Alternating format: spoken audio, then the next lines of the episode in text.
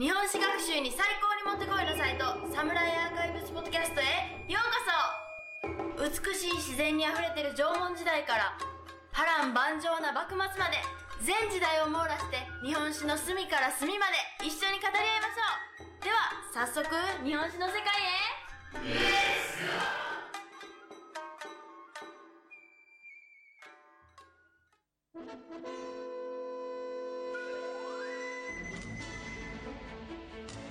Hey, everybody, welcome back to the Samurai Archives podcast. This is Chris, as always. And today is the first episode in a series that I'm calling Tales of the Samurai. And uh, I guess the reason I'm going with that is mainly because I want to focus a little bit on narrative history and going into deep detail into subjects. And when you're in a conversation, this can be difficult. There's uh, there's other benefits, many benefits to having uh, a roundtable discussion, but to actually get really deep in a particular subject, unless you're doing an interview, is pretty difficult. So I wanted to try something different. So I'm thinking maybe every two to three months I'll be able to put out one of these episodes. But as for today, we're going to talk about seppuku, samurai suicide. And uh, actually, for this occasion and for these episodes, I dropped some of that Patreon money that our fine contributors offered up on this new microphone with a pop filter. So thanks to the patrons for that, and hopefully you can tell the difference. But this just goes to show you that helping out the podcast on Patreon really helps the podcast. So please check out how you can help us and uh, the benefits you can snag over at patreon.com slash samurai archives. And I'm not going to lie, having a bunch of people willing to back us with their own money on Patreon is basically part of the motivation for me to put in what amounted to about, uh, I don't know, nine months of research across a couple books, at least 30 journal articles, took quite a lot to put this all together. And in front of me here, I have about 41 pages of notes and talking points. So should be interesting. Although I say nine months, I think a lot of that was actually just here and there when I had the time. The actual main portion of the research actually came in in the past three months or so. But still. So, anyway, props to the patrons who made all this possible, and uh, hopefully we'll get more support going forward. That's all I ask. So, here we go in, uh, like I said, the first in what I hope will amount to many in depth episodes in the Tales of the Samurai series. So, fair warning to everyone with a weak stomach seppuku refers to the act of basically disemboweling yourself with a sharp object. So, be warned. Tackling some pretty dark material, and if the idea of stabbing yourself in the abdomen, dragging the blade across your stomach, spilling your guts on the floor, you know, if that kind of thing bothers you, you might want to reconsider listening. And uh, obviously, as seppuku is a form of suicide, I'll be going deep into modern suicide theory, something else that people might find a little disturbing, so consider yourself warned. And uh, for the rest of you, enjoy the ride. So, like I mentioned, uh, seppuku is the act of cutting your stomach open with a knife or a sword or whatever sharp instrument is handy. Um, or I guess if you're a poor Ronin in Edo in the 1630s trying to con the E clan out of some coin, you can do it with a bamboo sword. But anyway, however you do it, your stomach gets cut open innards spill out, and depending on the time or place, you might be lucky enough to have someone lop your head off with a sword before you have to come to terms with the gravity of the situation. And uh, the term for the pretty invaluable person who cuts your head off in the middle of the whole piece of action is called the kaishaku. And as you can see or hear, or at least imagine, it's a brutally inefficient way to kill yourself. Uh, there's a record of one man who severed both his large and small intestines and survived for about 15 hours, another who survived for about five hours, and yet another who lingered for 19 hours. So, lesson being always bring a kaishaku. Remember, boys and girls, friends don't let friends commit seppuku without a kaishaku. Something to keep in mind. And one author even questions whether belly cutting can really even be considered suicide at all, since the stomach cut isn't technically a fatal wound. I mean, I get that, but unless someone stitches you up and gives you antibiotics, you're pretty much dead. But then again, thinking back on Tim Roth's character in Reservoir Dogs, mm, maybe not. And uh, I should probably mention that uh, this samurai suicide can either be referred to as seppuku or harakiri, uh, otherwise known as hara-kiri, I guess. The terms are basically the same thing, the only difference being that one uses the Japanese pronunciation and one uses the Chinese pronunciation. And if you're not familiar with Japanese, that's really not going to mean anything, but it doesn't really matter. Uh, when we say Chinese pronunciation, we're basically saying the Japanese version of ancient Chinese pronunciation whatever's followed from the past. So, anyway, harakiri is a compound word, which directly translated would be stomach cut. That's literally what you're saying. Hara is stomach and kiri is cut. Seppuku, on the other hand, is the same two Chinese characters, but in reverse order. So instead of having stomach first, you have cut first, and then stomach goes second. So, in other words, it's not a compound word. So, seppuku basically means harakiri without actually using the Japanese words for stomach or cut. So, basically, you're saying suicide instead of killed yourself, for example. So, I found two sources that called the word seppuku a, and I quote, polite euphemism for harakiri. Uh, one was a book by someone with a PhD in Japanese studies from Cambridge, and the other was a master's thesis. So, even though there was some heated discussion on the forum about the idea, someone got it from somewhere. I don't know. But it seems to me that it would be the difference between saying, like, Bob hung himself and Bob committed suicide. We all know what suicide means, what the word suicide means, but it avoids using a graphic depiction of what was actually done. And I've uh, also heard it tossed around in the past, although I didn't really find anything about this in any source I read, that seppuku is considered a polite version of the term harakiri so, anyway, it seems to be a theme. I don't know how accurate this is, but you see that here and there. Okay, so moving on. Now that we're in the uh, internet age, I probably don't have to point out that seppuku isn't as popular a pastime today as it was a few hundred years ago. Now, that being said, uh, there are various reports, uh, papers written on uh, hospital reports of harakiri. And uh, one hospital in Japan reported that between 2006 and 2008, there were 19 harakiri attempts. Uh, 63% were male, the rest were female. Uh, 18 out of 19 survived, so, like I said, brutally inefficient. And uh, for eight of them, it was their first recorded suicide attempt. And at least 16 of the 19 had a diagnosable psychopathology, which I'll, I'll get to later, but in layman's terms, for the moment, just take from it that they were crazier than a shithouse rat. 12 were married, 15 lived with someone, I'm not sure why I'm rattling off these statistics. They're just here in my notes, and uh, I just find statistics interesting, so hopefully you do too. More is always better, right? I guess. But anyway, uh, so all these seppuku attempts were probably more due to mental illness than some sort of association with the samurai. I mean, I, that's probably a given, but I mean, obviously, otherwise they would have used a kaishaku. But uh, it's far more common in Japan than in any other country, which shouldn't be surprising.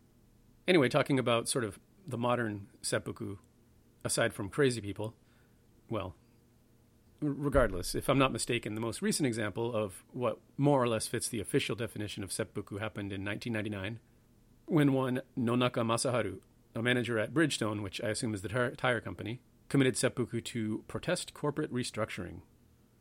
I mean, he damn well could have been crazy, but uh, I think by definition he accomplished seppuku, at least in spirit. At least that's the sources that I read. That's basically what they said. And then the runner up to that, of course, is author Yukio Mishima, who committed seppuku in Tokyo in 1970. And if you want some insight into Mishima's mentality, all you really have to do is read his book, Patriotism. I actually recommend it. It's short, maybe 20 pages, and uh, really shines a light on his love affair with stomach cutting. Mishima's patriotism is basically to stomach cutting what dulcet is to cannibalism. And if you don't get that analogy, then don't Google it. Um, but uh, as an aside, my uh, college professor her PhD advisor apparently was a friend of Mishima, and if I remember this, uh, this is like 20 years ago, but apparently Mishima had befriended some foreign writers, and he was one of them. And Mishima mailed this person a letter right before he killed himself that, to me anyway, really gave the impression that his suicide was kind of a publicity stunt. Basically, a way to make sure that his books would be remembered and uh, also be made internationally famous. And you know, that's the impression I got from the from it anyway. And, and it is a little odd too because Mishima was a, a real right wing nutcase. So the fact that he was befriending foreign liberals is kind of an odd situation. So I don't know. It's it's a little weird, but uh, Mishima is an interesting guy, and uh, his life would probably make for a good podcast episode. But it would probably be a, a stretch thematically for this.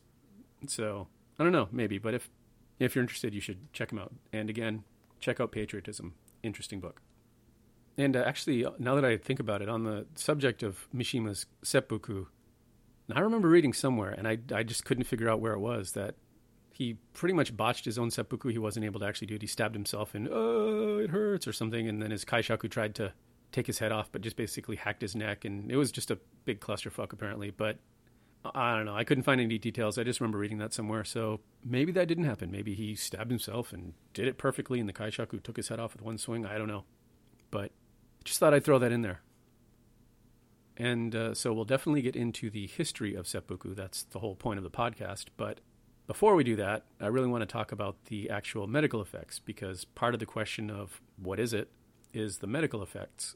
And secondly, you know, seppuku is a really abstract concept. I mean, you know, yeah, yeah, cut the stomach, preserve your honor, you know, whatever. But the reality is it's really painful, really messy, super gross, and it takes a real gargantuan effort to actually pull it off.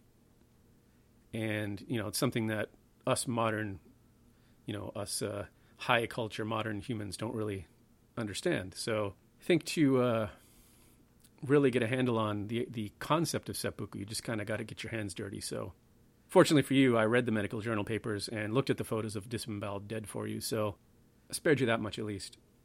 And uh, so the research I looked at basically, it, it, obviously it's based on modern stomach cutting suicides because there weren't any scientists observing seppuku back in the day. So these are obviously not trained samurai cutting their stomachs. So the damage may or may not have been exactly correspondent to a perfectly executed slice, but uh, regardless, it's still a useful tool to see what it would have been like nonetheless. And uh, there, there were, I found at least three papers on this subject, so it's out there. I think there was actually more. But uh, without going into detail of the specific people that were covered in these papers, I'll just give you the basic general idea. Uh, as we know, if you've been listening up to this point, uh, you stick the blade into your left side, hold it with both hands, pull it across to the right, and then you twist the blade and cut upwards. And so when you actually do this, what happens? Um, well, first off, I'm no expert on anatomy or physiology, so you're going to have to kind of bear with me here. So, on the initial stab, the blade punctures the abdominal wall and uh, might catch the descending colon depending on where you put the blade and I guess how long the blade is. And as you cut across, you'll cut through the greater omentum, which is basically like a, a, sheet that hangs over the stomach and intestines, and I guess it's kind of acts as an insulating thing. I don't know, any doctors out there might have a better idea. Feel free to comment. But you cut through this omentum and probably end up lacerating or severing intestines. You might cut the mesentery, which is what holds the intestines in place. In doing this, I assume this is what causes the intestines to kind of spill out but in, through this process of cutting the stomach, you'll also potentially end up with a lot of vascular damage, which often results in death by way of hemorrhagic shock. And uh, that's how I found it described in two medical journals I looked at. So basically, uh, if you're lucky enough to sever some arteries, then you'll uh, bleed out. Otherwise, it might take a while. And I can present you some proof that it may take a while. The uh, Modern harakiri suicides often show multiple lacerations to the intestines and mesentery that basically indicates that after the initial cut, the person continued to stab themselves in the stomach in an effort to end the pain and expire. And you also find cuts on the neck, arms, legs, or wrists done after cutting of the stomach, presumably for the same reason. And I'm not sure if you see that with the samurai who didn't have a kaishaku, but this is part of the reason they had a kaishaku, because it's brutally inefficient. Now, if you really want to dive into this, take a look at the article by Morita and his companions called The Comparison of Characteristic and Clinical Features of Self Inflicted Abdominal Stab Wound Patients in Japan Simple Stab Wounds versus Harakiri Wounds. And then another article called Suicide by Harakiri A Series of Four Cases by Di Nunno and his cohorts. And that second one is the one with the photos. So you're warned. But uh, based on these photos, I think most of the time the intestines actually do spill out of the wound, so it's not a pretty sight. So now we've got the general definition of seppuku and sort of the medical implications. So I guess the next question is why the hell would you do that? So, first, I'll, I'll kind of go into an overview of it, and then I'll get into deep detail after. So, the why is a two part question. The first why is why was it done? What situation would result in you doing it? And the second why question is why that particular act? I mean, you know, why cut your stomach open instead of doing something less dramatic and painful? That question is hard to answer. And at this point, I don't think there is really a good answer. Uh, the going theory seems to be that medieval Japanese believed the spirit was held in the stomach, so I guess it has something to do with freeing your spirit from its gut basket and then uh, the the pain portion is the the austere sacrifice, probably popularized by Japanese Zen Buddhism. Uh, that's just a guess. But anyway, so let's deal with the first question first. why was it done? Well, at the most basic level, and for a variety of historical and probably sociological reasons, it was considered the honorable way to end your life. And essentially, this changes depending on when in Japanese history you're talking about, but I'll get to that later. Uh, it was considered preferable to capture. Uh, it was a way to erase shame and a way to either show honor to a dead lord by following him into death or as a respectable means of protest against one's lord. Um, you know, kind of the, the concept, I guess, of like the Buddhist monks who'd set themselves on fire to protest one thing or another um, during the Vietnam era, if I'm not mistaken. Uh, or for a specifically Japanese history related example, you have Hirata Masahide, who was a senior advisor and vassal of the Oda clan, and he killed himself in 1553 by way of seppuku in protest of a young Oda Nobunaga's rebellious and wild ways. And this apparently had a huge impact on the young Nobunaga's life and got him to change his ways from rambunctious playboy to epic demon butcher of the Sengoku period. So, way to go, Masahide. Uh, not sure he accomplished what he was setting out to do, but eh, whatever. Anyway, so other things that called for seppuku include escaping the shame of public execution, because obviously only filthy dirt farming peasants are publicly executed. I mean, come on. And another reason, and this is a big one, allowing the warrior to choose the time and place of his own death. But uh, basically, the act of seppuku was an act reserved for samurai as another way to show how much better they were than everyone else. It was a symbolic privilege of the elite class. I guess it was a point of pride. And now, when you think of seppuku, when you think of the actual act, you think of just like stab and cut. But uh, believe it or not, there were a whole lot of variations on seppuku. How you cut, how many times you cut, where you cut, what happens before, during, after you cut. It all depended on who you were, the era that you're killing yourself in. Was it the Edo period? Was it the Sengoku? And then why you were killing yourself. And so, fortunately for us, the Japanese left oodles of manuscripts giving us detail on all of these things. So, I'll go through each section here. So, first off, there were four basic types of cuts. I mean, there were kind of more, but you'll kind of see my point here. And interestingly enough, they're all named after numbers. And uh, if you are familiar with the Japanese numbers, at least in the Chinese the Chinese characters, then you kind of get the idea. Um, but anyway, I'll explain all this here. So, the first one, which was the standard by the Edo period, was called the Ichimonji cut. So, this is basically a single cut across the stomach.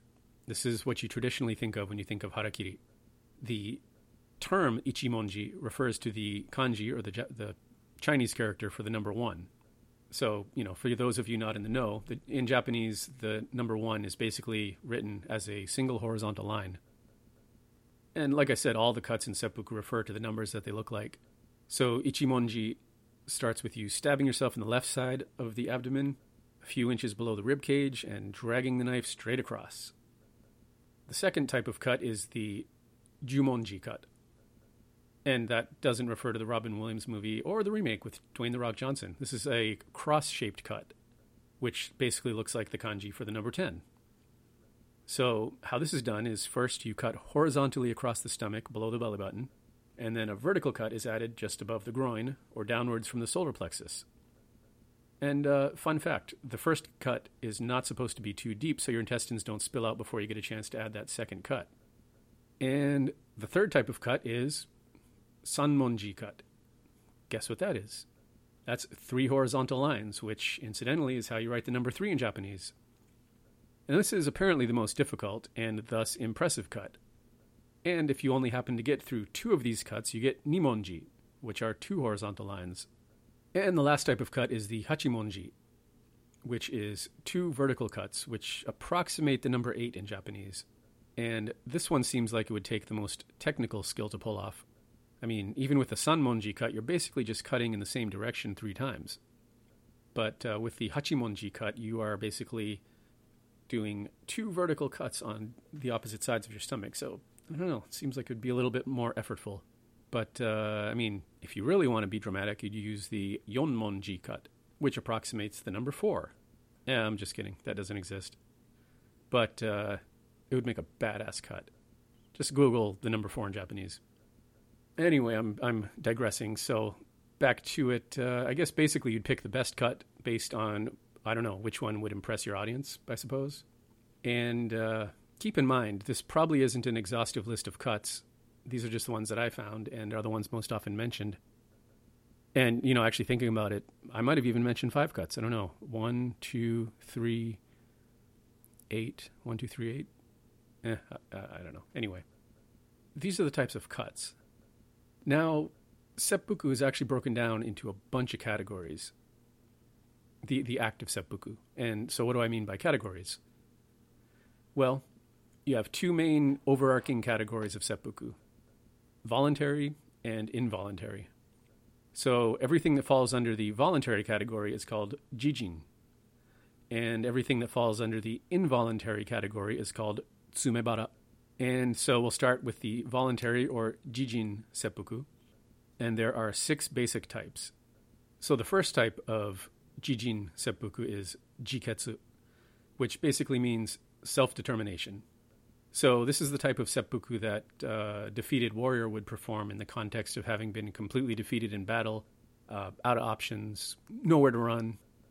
So they perform a self-determined suicide, seppuku.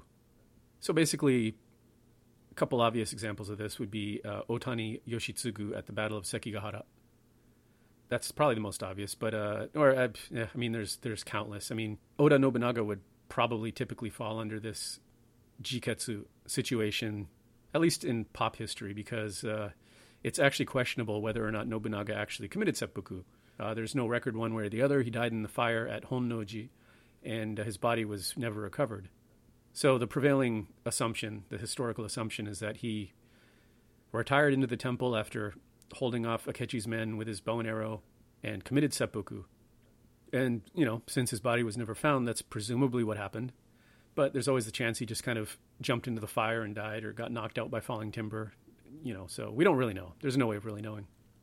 So the second type of seppuku is inseki, which is a voluntary seppuku where the samurai is taking responsibility for moral or legal blunders or the misconduct of his subordinates. A good example of this is the events surrounding the ill fated Kiso anti flood project that took place between 1753 and 1755. In 1753, prolonged flooding in the Nobi Plain in what is now Gifu Prefecture, and so there was widespread damage, and the Bakufu decided to assign the anti flood project to Satsuma, uh, most likely a thinly veiled attempt to bankrupt the Satsuma domain. I mean, pretty reasonable assumption. That's kind of what the Bakufu did. And so this job entailed what amounted to a huge public works project, basically damming the Kiso, Ibi, and Nagara rivers. And initially, and understandably, the Satsuma samurai weren't interested in taking on such an obviously bad project, but they were actually talked into it by Hirata Yukie, a senior councilman of the Satsuma clan. So he basically presented it as a matter of honor, like, we'll show these Easterners what real samurai can do, and of course, the Satsuma samurai, being proud as they are, bought into it. And the following year, a thousand of these Satsuma samurai headed east with their can do attitude to give it a go. And they quickly came face to face with Murphy's Law. The 1,000 Satsuma samurai joined with 10,000 laborers from around the Gifu area. And uh, because of the flooding the previous year that they were there to take care of, there was barely enough food to go around, and heavy rains also made the projects extremely difficult. On top of this, the Bakufu officials sent from Edo to supervise the projects basically bullied these proud Satsuma samurai at every turn, making their overworked and underfed lives even more miserable. And these supervisors from Edo even went so far as to forbid locals from selling goods and supplies to the Satsuma clan at a discount. So costs soared, more flooding occurred, and Hirata Yukie, the man who had talked the Satsuma samurai into this disaster, was basically stuck in the middle. And things didn't get any better. All in all, 84 Satsuma samurai died, uh, 52 by suicide, the rest were by disease or accident. Which I guess might sound reasonable for a medieval public works project, but by contrast, it's recorded that only two of the 10,000 laborers died. One drowned and another one died with dysentery. So obviously things were pretty, they, everyone was being rough on the Satsuma samurai. 52 of the 84 committed seppuku, or harakiri. And even though that's how they died, they cut their stomachs, their deaths are officially recorded as kappuku, which means belly ripping. So, because these suicides weren't sanctioned, and they were essentially done in protest of the treatment at the hands of the bakufu, so the bakufu couldn't really legitimize these acts by calling them seppuku, so they used the term kappuku. And I mean, if you've listened to any of our Edo period podcasts, you know that uh, in the Edo period, bakufu was big on formality. Point being, that poor old Hirata Yukie basically led the samurai he was responsible for into complete disaster. And uh, after the projects were completed, he was awarded various gifts by the Bakufu, congratulated on the good job done by the Satsuma samurai, etc., etc. And he declined the gifts, but accepted their thanks. And then he promptly committed seppuku the next day. He didn't leave a note, but uh, it's pretty much understood by all that he was taking responsibility for the financial and human toll of the projects that he felt, and probably justifiably, that he had personally brought down on the Satsuma clan. So basically, it was uh, him taking responsibility for a moral blunder, which falls under the Inseki rubric. Okay, so on to the third type of voluntary seppuku, kanshi. And uh, kanshi is when the samurai commits seppuku as a remonstration or protest against wrong or immoral conduct of one's lord. So I mentioned Hirata Masahide earlier. That's an example of kanshi. Another example, I guess a movie example, would be 13 Assassins at the very beginning of the movie. Uh, and there's tons of other historical and in movies, so I'm sure you're probably familiar with the concept. And uh, moving on to Type 4. Type 4 I found listed as sacrifice. Didn't list the Japanese, but I'm assuming it's gisei. But uh, anyway, this is when a lord commits seppuku in order to end hostilities and save his men or family or both. This happened constantly during the Sengoku period, usually at the hands of Oda Nobunaga. But uh, this gisei or sacrifice, sacrificial voluntary seppuku, was usually part of the terms of surrender. So, for example, Asai Nagamasa, who was defeated by Oda Nobunaga, falls under this type. Long story short, he was besieged by Nobunaga at Odani Castle, and under the terms of the surrender, he would commit seppuku and entrust his wife, who was also Nobunaga's sister, and his three daughters to Nobunaga. He had a fourth child, a son, who was put to the sword, so, you know, you can't have everything. But uh, this was 1573. And uh, probably the most, I don't know, I wouldn't use the word iconic, that's a bit odd, but the most, I don't know, to me it was the first one that came to mind, but it's the seppuku of Shimizu Muneharu. So in uh, 1582, Hideyoshi flooded Takamatsu Castle in Bitchu province uh, during a siege as part of the Oda incursions into Mori territory. And uh, Muneharu was forced to surrender, and Hideyoshi agreed to spare the entire garrison provided that Muneharu commit seppuku. He agreed, and subsequently committed seppuku on a boat, basically in the newly flooded area in front of the entire Oda army. Me, the next type of voluntary seppuku is memboku, or saving one's face. This type of seppuku is committed in order to prove one's innocence and save one's honor, especially when a samurai was wrongly and unfairly accused of a crime or misconduct of which he was innocent.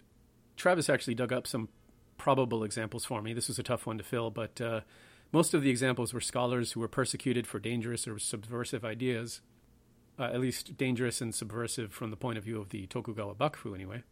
Um, one example is Takano Choei, uh, who is a scholar of Western studies. Takano studied under Philip Franz von Siebold and was tossed in prison in 1839.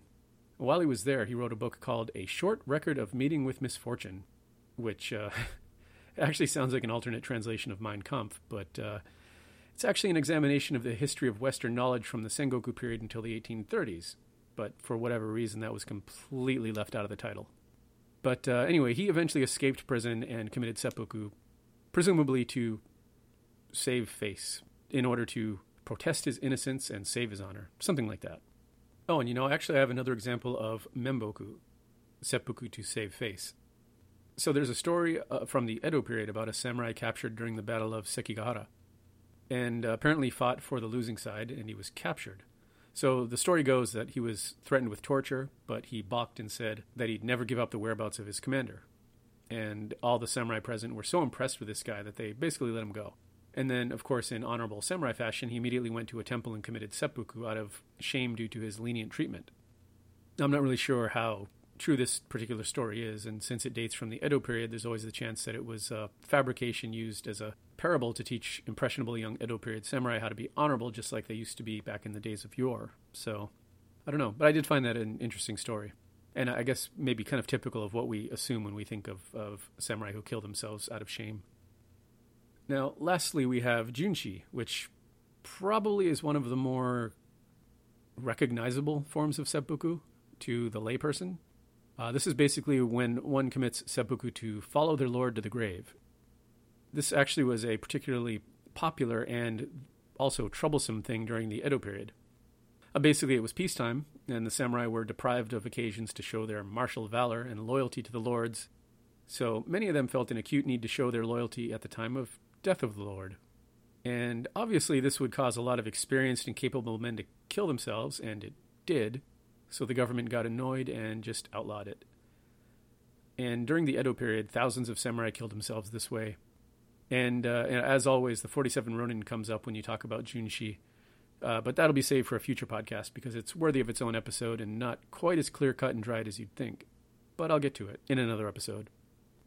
An example that is particularly relevant to this episode is the eventual fallout from the Junshi that followed after Nabeshima Tadanao, who was the son of the lord of Saga province in Kyushu, died, I believe in 1635.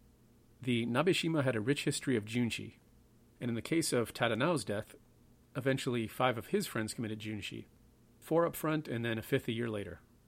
Now, when his son, Nabeshima Mitsushige, eventually came to power in 1661, he implemented a Junshi ban. And interestingly enough, he accomplished his ban on Junshi by basically decreeing that all sons, brothers, and nephews of someone committing Junshi would in turn be given a death sentence of seppuku. And it worked, and as fate would have it, one of the saga samurai affected by this was none other than Yamamoto Tsunetomo, the grumpy old fuck who wrote the Hagakure. He was denied death by Junshi after his lord died, so he took the Buddhist name Jocho and spent the rest of his years bitching and moaning about the state of the samurai class. So, as you can see, the Hagakure, the book that everyone not Japanese worships, wasn't written by an insightful warrior poet, but an angry old man with a chip on his shoulder. He's basically your angry uncle yelling at you to get off his fucking lawn. But I digress yet again. So, one interesting factoid about Junshi is that oftentimes the samurai tried to make it as prolonged and miserable as possible, basically as a way to show how devoted they are to their dead lord. They'd decline the kaishaku, or hack and slash their stomachs apart and pull out their intestines, all sorts of neat stuff. Now, while we're on the subject of categories, Junshi itself can be broken down into further distinctions depending on the timing. So, sakibara means preceding your lord into death, basically, you go before the lord, and atobara, a delayed seppuku where you follow your lord into death after some time has passed. And then there's oibara, where you immediately follow your lord into death. And now to make this branching tree even more complicated, oibara can be broken down into three subtypes depending on the actual motive of the samurai. There's lombara, shobara, and gibara. So lombara is committed by a samurai to save face by imitating his peers who are committing junshi sort of the ultimate peer pressure. Shobara is calculated for future benefits to the family of the samurai by showing how honorable and loyal he was to his lord. And Gibara is Junshi committed with a deep sense of loyalty and indebtedness to the lord. So this is like the ideal, basically. Gibara is what you, I guess, want everyone to think you did when you kill yourself after your lord dies. I mean, unless they leave a note, I'm not really sure how you figure out the motives, though, but they got names for them. And then as an added bonus, you have Mata Junshi, which is basically a Junshi domino effect where high ranking samurai commit Junshi, and then some of his retainers commit Junshi, and then some of their retainers commit Junshi. It's like a medieval version of a pyramid scheme. And interesting side note here once the Junshi Ben was in full effect, another option taken by samurai was to cut off a finger and toss it into the cremation fire of the Lord. So basically, still a sacrifice, but a little more symbolic. More symbolism, less blood, I suppose. Okay, so that's essentially it for voluntary types of seppuku. So now on to tsumebara, which is involuntary or, more accurately, forced seppuku. So falling under the rubric of tsumebara are three types. The first one is munembara, And this is described as a type of seppuku that is forced by trumped up charges or some other type of one sided penalty. The only example that I actually saw labeled as such was Lord Asano from the 47 Ronin story, but again, I'm going to have to do a podcast on this at some point because the tale of the 47 Ronin really isn't that clear cut. And he was he didn't necessarily have to kill himself due to trumped up charges, but anyway, I'll, I'll hopefully get to that in a future podcast. Anyway, the second type of forced seppuku is called funbara, which basically means seppuku where the samurai dies with total unrepentance and spite. And I could not come up with any specific examples of this. I looked around, I didn't find anything, but I guess I'd have to imagine that most samurai who faced memboku probably experienced some funbara. Seems reasonable to me. Um, the last type of forced seppuku is keishi, and this is actually your basic run of the mill death penalty for criminal offenses. So if you're a samurai who does something bad and you're forced to kill yourself, this is considered keishi. So just plain old vanilla death penalty. Now, by the way, going back to stomach cuts for a second, the types of cuts, it seems that by the late 18th century, the old style seppuku cutting, like the jumonji and all that, had come to be considered unrefined and barbaric when compared to the refined and dignified cutting, or even pretend cutting, of contemporary 18th century seppuku.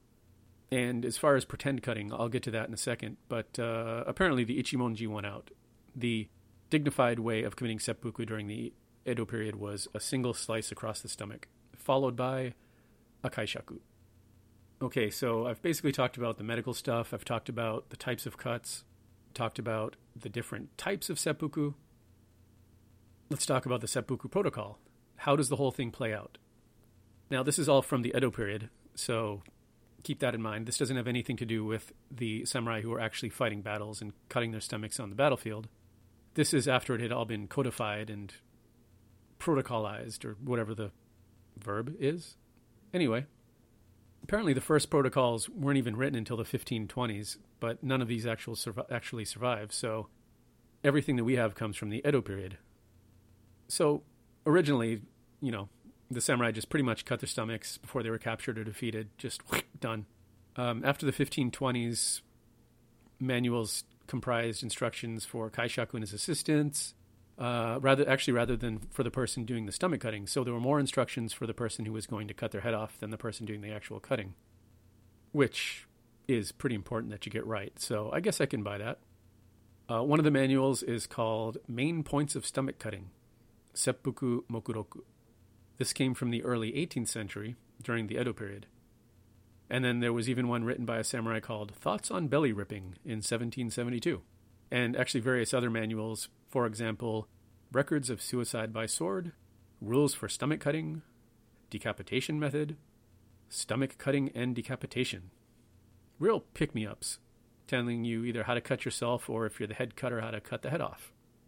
So, like I said, the actual seppuku ritual, uh, as it was codified in the Edo period, uh, is very scripted. So, it starts with announcing the sentence to the condemned. So, the sentence of seppuku is delivered by messenger, and it's supposed to be kept brief and spoken in a firm voice. They actually state that. Must be said in a firm voice. Reason for that order was to inspire courage in the condemned man. And uh, apparently, by all involved, he's supposed to be considered dead from the moment the sentence is passed. Now, step two in Seppuku 101 is choosing the location. Uh, the location is supposed to be chosen by those in charge, typically either the grounds of a temple or the place where the condemned man is being held or in jail. Senior ranking samurai may cut their bellies outside, usually in a garden. Uh, Low ranking samurai should be forced to commit seppuku in their place of confinement.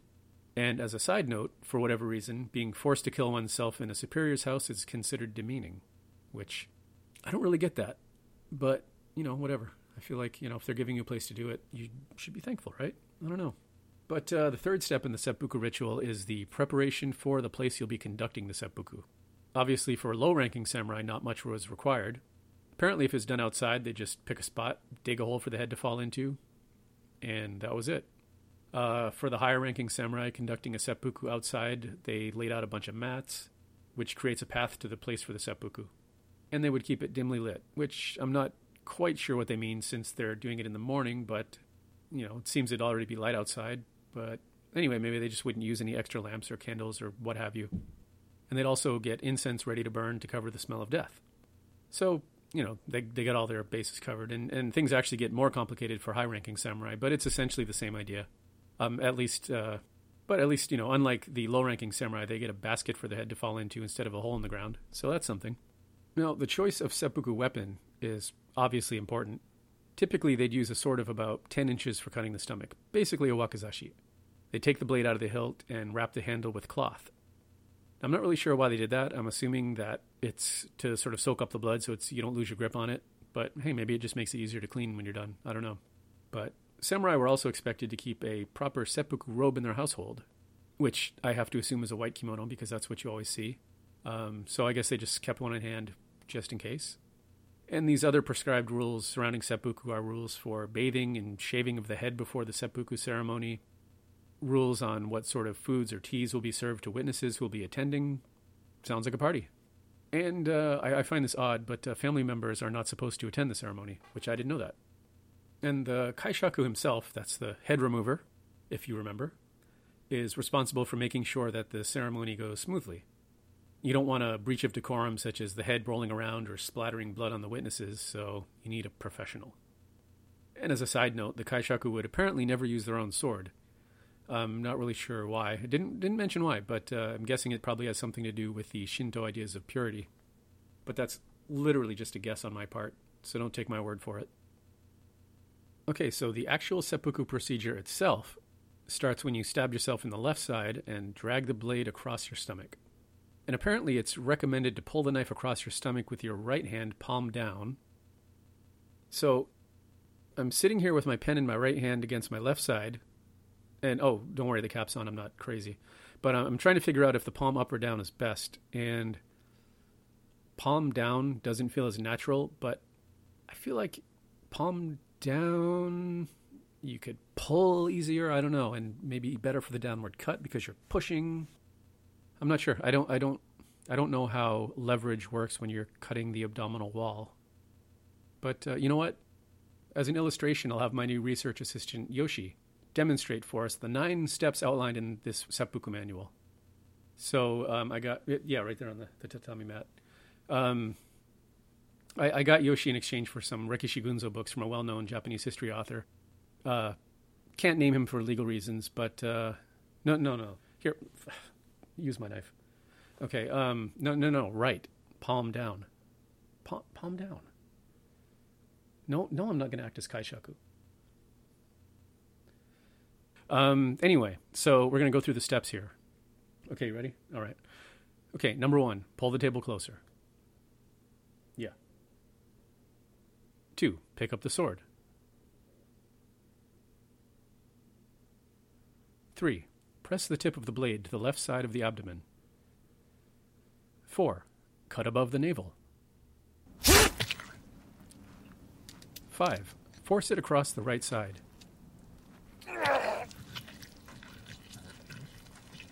6. Turn the angle of the blade 90 degrees. 7. Make a downward cut. 8. Use both hands if necessary. Force the blade down below the navel.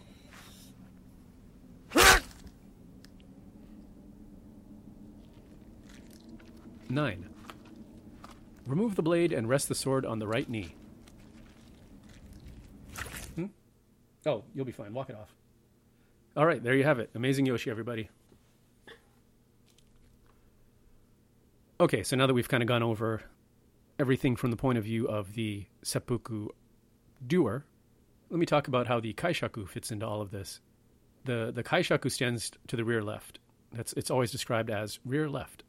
And it's up to the kaishaku to choose the best moment to strike. So he has that responsibility. But generally speaking, there are three moments that the kaishaku can choose from. The first moment is when the doomed samurai reaches for the blade. Hand goes out, off goes the head. Uh, this actually becomes the preferred way to go through with the seppuku ceremony during the Edo period. Second moment is when he points the blade to his belly. samurai is ready to cut. Maybe he looks a little nervous, so the kaishaku ends it there. Just like that. And the third moment is when he makes the initial incision. The samurai did his due diligence, stabbed himself, so the kaishaku ends it before things get messy. So it seems that during the Edo period, more likely than not, or most likely, you're not going to finish the actual cutting. The kaishaku is going to take your head before that. And of course, in this little scenario here, best case is that the head comes off cleanly. But, uh, you know, it does note if the sword gets stuck, the kaishaku should cut in a sawing motion until the head comes off. And once the head is off, the seppuku is complete. And the manuals also give various rules on how to handle the severed head, how to show it to the witnesses correctly, displaying the head. And there actually seems to be some question whether or not you should take the head off cleanly or leave a flap of flesh to keep the head from rolling away. For the most part, from what I saw, it seems that you're meant to take the head clean off. Uh, one source states that Lord Asano from the 47 Ronin had his seppuku botched. The kaishaku left his head attached by some skin, so that was considered a negative. But others say that it's proper to leave some skin so that the head doesn't roll away. So I don't know which is preferred, but based on my research, I'm leaning towards the head being removed completely. I mean, they set baskets or dug holes as a rule to catch the head, so presumably that was acceptable. And it's it's always mentioned to to cut the head off. So anyway, that's what I came up with. Now, another interesting thing to note, uh, something that I want to point out here, is that the dagger in seppuku ceremonies was mostly replaced with a fan starting in the late 17th century in general, but also to keep weapons out of the hands of dangerous rebellion leaders or other people who might try to take advantage of having access to a dagger. Some contemporary philosophers actually questioned whether this could even really be considered seppuku at all, since it was basically an execution. You know, the, the samurai reaches out, and where the dagger normally would be, they're reaching for a fan. And then at that point, they get their head cut off. So, or sometimes they actually would do like a mock seppuku where they would touch the fan to their side and then get their head cut off. So yeah, basically it, it kind of be, became more ceremonial than anything. And speaking of using the fan, this was actually also a strategy used when a child was to commit seppuku. They'd uh, tell him he's going to first practice with a folded paper fan, and then uh, after he practices with the fan, then they'll give him a knife. So when the kid reaches out for the fan, the kaishaku whoosh, takes off his head. And uh, speaking of children, as I go off further onto a tangent here, uh, in Aizu in the 19th century, the house codes included the practice of seppuku for children and the uh, child's mother was required to oversee the practice. And apparently, this training was effective because about 230 women and children killed themselves in 1868 during the, the fall of the Tokugawa Bakufu. So, in other words, the Aizu samurai were gangsters. Anyway, so back to the topic at hand. At this point, I think any reasonable person could start to wonder if all the details and bravado regarding the act of seppuku is all hyperbole, made up by the samurai just to sound like they're better than the dirty faced peasants, or if this is all real. I mean, I've been uh, involved tangentially, at least in Japanese history, for like 20 years, and people always like just talk about things like, oh, they were terrified when they were going to commit seppuku, or oh, they were peeing themselves as they ran into battle, and it was terrifying, and da da da da da. I mean, I, I don't really know what the modern obsession is with trying to put our values and experiences onto historical cultures and people, but I see it a lot. And it's fucking annoying. I mean, maybe they were, maybe they weren't, but I mean, the point is, it's a different culture, it's a different time. Uh, in fact, I want to point out episode, I think 124 with Dr. Jesse Workman that I did, where we talked about this specifically how their experience of reality is completely different than ours. So we can't really overlay our values and our culture and our beliefs onto them. It just doesn't make sense. But we always, everyone forgets that. It, I mean, I had, it took me a long time to actually realize that. But anyway, again, going off on a tangent. But uh, I think it's episode 124 Philosophy of Gods and Monsters is the name of the episode, so check it out. But, uh, you know, point being here that uh, there are at least three examples, I think actually maybe even four, and then that's not even counting what Luis Frois may have written in the 16th century. But, you know, again, there's like f- at least four examples of Westerners who witnessed actual seppuku suicides. And in every case, the Westerners were impressed with the bearing, the pride, the decisiveness of the samurai who were condemned to die you know, they didn't bring back stories of, of men crying and, and, and weeping in fear as, as, they tried desperately to stab themselves and, you know, nothing pathetic like that. The samurai who killed themselves were, were decisive. And this impressed the Westerners. So, in fact, one account by a Frenchman shows that the samurai condemned to die were actually quite fearless and unrepentant. And uh, this particular Frenchman describes the tearing guts out aggressively to freak out the witnesses, and apparently did a pretty good job at that. So that one's out there. I, I don't remember the name of the person who wrote it, but basically, if you look up, uh, if you do a Google search for like the French delegation who witnessed the seppuku, you'll probably find it. Apparently, they were they were pretty freaked out by the whole situation. But uh, one of one of my favorites is a seppuku witnessed by Ernest Satow And he, he writes about this in, in very good detail to really kind of give you an idea of what it was like to witness a seppuku. So I want you to listen to this. Okay, take it away, Ernie. We were guided to the Buddhist temple of Eifukuji at Hyogo, arriving there at quarter to ten. Strong guards were posted in the courtyard and in the antechambers. We were shown into a room where we had to squat on the matted floor for about three quarters of an hour. During this interval, we were asked whether we had any questions to put to the condemned man and also for a list of our names. At half past ten, we were conducted into the principal hall of the temple and asked to sit down on the right hand side of the dais in front of the altar. Then the seven Japanese witnesses took their places. After we had sat quietly thus for about ten minutes, footsteps were heard approaching along the veranda. The condemned man, a tall Japanese of gentlemanlike bearing and aspect, entered on the left side, accompanied by his kaishaku or best man, and followed by two others apparently holding the same office. Taki Zenzaburo was dressed in the blue kamishimo of hempen cloth, and the kaishaku wore battle surcoats. Coming before the Japanese witnesses, they prostrated themselves, the bow being returned, and then the same ceremony was exchanged with us. Then the condemned man was led to a red sheet of felt cloth laid on the dais before the altar. On this he squatted, after performing two bows, one at a distance, the other close to the altar. With the calmest deliberation, he took his seat on the red felt, choosing the position which would afford him the greatest convenience for falling forward. A man dressed in black with a light grey hempen mantle then brought in the dirk, wrapped in paper, on a small unpainted wooden stand, and with a bow placed it in front of him. He took it up in both hands, raised it to his forehead, and laid it down again with a bow. This is the ordinary Japanese gesture of thankful reception of a gift. Then, in a distinct voice, very much broken, not by fear or emotion, but as it seemed reluctance to acknowledge an act of which he was ashamed, declared that he alone was the person who, on the 4th of February, had outrageously at Kobe ordered fire to be opened on foreigners as they were trying to escape. That for having committed this offence he was going to rip up his bowels and requested all present to bear witness. He next divested himself of his upper garments by withdrawing his arms from the sleeves, the long ends of which he tucked under his legs to prevent his body from falling backward. The body was thus quite naked to below the navel. He then took the dirk in his right hand, grasping it just close to the point, and after stroking down the front of his chest and belly, inserted the point as far down as possible and drew it across to the right side, the position of his clothes still fastened by the girth preventing our seeing the wound. Having done this, he, with great deliberation, bent his body forward, throwing the head back so as to render the neck a fair object for the sword. The one Kaishaku who had accompanied him round the two rows of witnesses to make his bows to them had been crouching on his left hand side a little behind him, with drawn sword poised in the air from the moment the operation commenced. He now sprang suddenly and delivered a blow the sound of which was like thunder. The head dropped down onto the matted floor, blood from the arteries pouring out and forming a pool.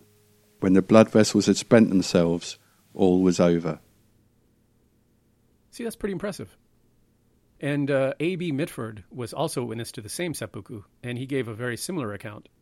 And I think that you can find that in Tales of Old Japan by Mitford. I think. Sorry, I'm going off memory right now, but uh, it's available online, and uh, so it's not really worth reading here because it's it's essentially the same idea as as Satow's version. But in both cases, they mention the noble bearing of the samurai, his very calm and deliberate demeanor, mean, I don't want to get ahead of myself, but I'm going to play a clip of a lecture here that I think really sums this up.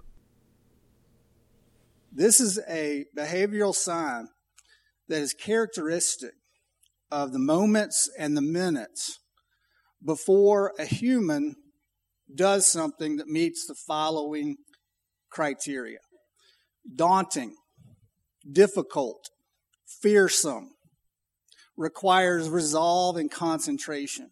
That's what people look like when they're about to give a, a piano concert. They don't blink much. They're focused. They're wooden in their expression because they're about to do something daunting and fearsome and it requires resolve and focus. when you're about to box somebody for the world championship. That's what you look like.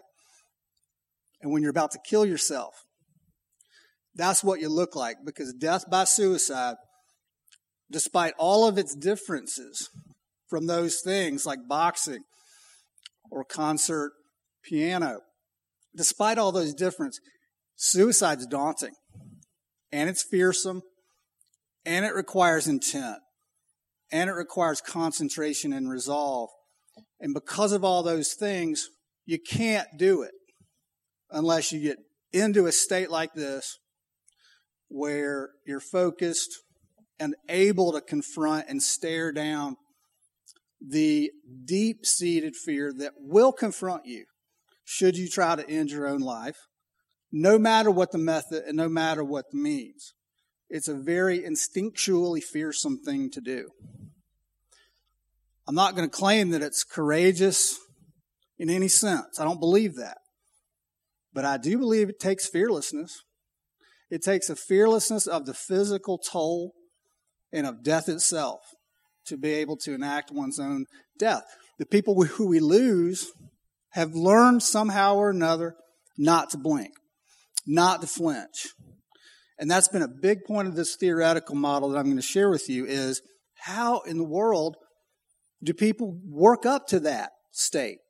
To get to that very unnatural state to where they can ignore the extremely strong self-preservation instinct that's in us all, all creatures across eons and eons and eons of evolution have that deep within their bones, within their cells, and within their souls. Pretty intense, huh? That's from a lecture by Dr. Thomas Joiner, an expert on suicide. I'll put the link on the podcast page, and I'm going to get way deep into this later on, but I wanted to drop that clip here while Satow's description is fresh in your mind because it really fits. And uh, you know, anyway, as you can see, the the samurai, at least described by witnesses to their deaths, weren't what we'd consider normal people who were disturbed by what they had to do, what they were facing. And in many cases, if not most cases, during the Bakumatsu period in particular, the samurai relished the chance to commit seppuku in front of an audience. So, again, please, if you're one of these people that go on and on about, oh, they were terrified when they were going to commit seppuku, or oh, they were peeing themselves as they ran into battle and it was terrifying, and just just stop, stop. I mean, I don't know if I'm going to have a chance to get into it today. I don't know if I'm going to have the time, but psychologically, culture, time, and place all have a hand in what we find terrifying, what we find acceptable, what we find common. Culture has an impact on these things. So just keep that in mind. It's important to remember, particularly if you're interested in history. I know I'm beating a dead horse, so.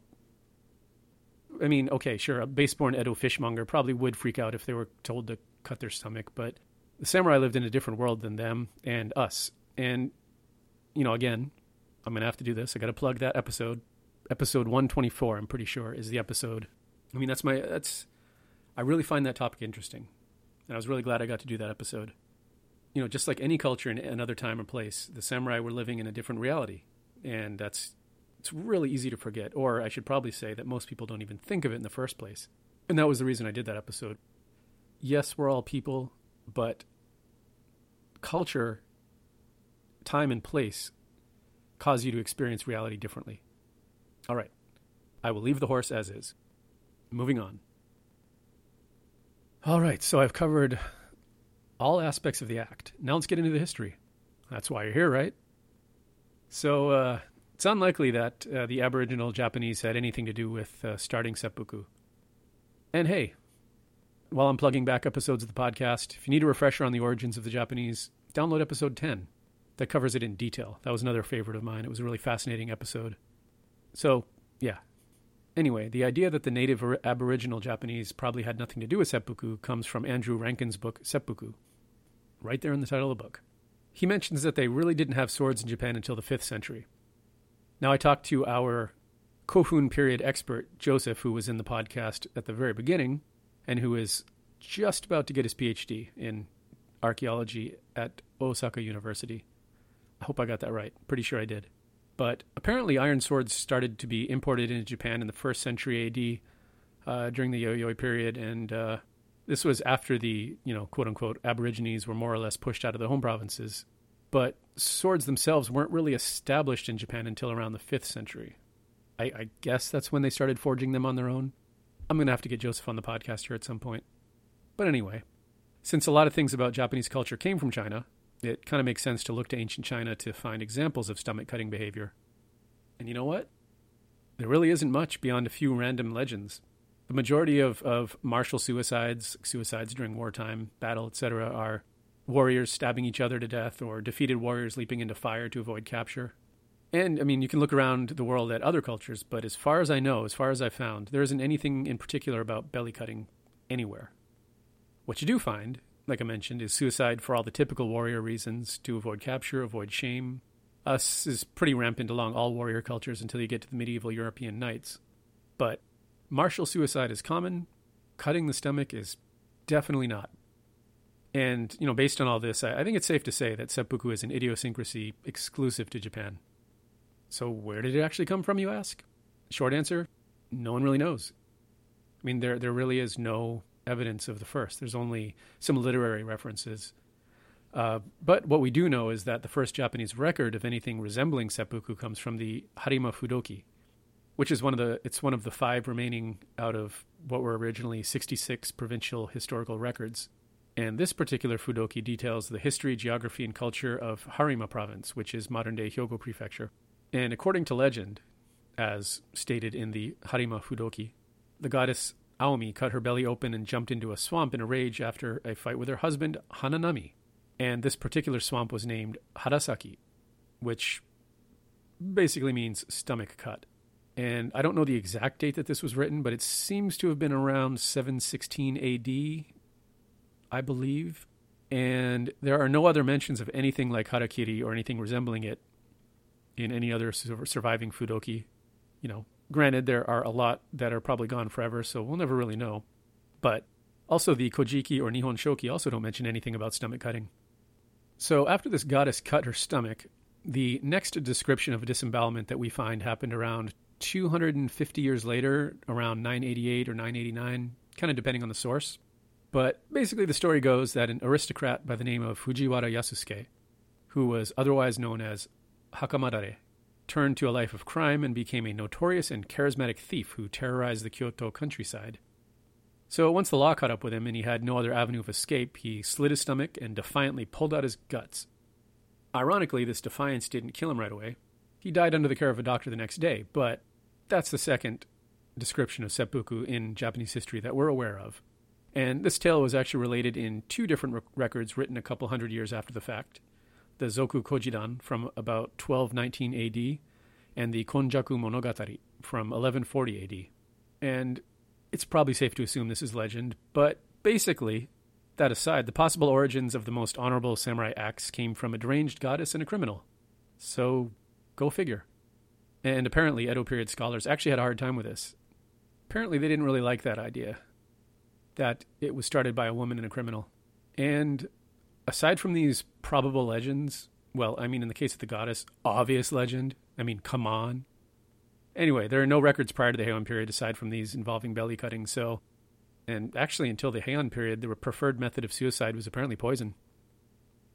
Okay, so Edo period scholars looking for the martial roots of seppuku look to Minamoto no Tametomo, who died in 1170.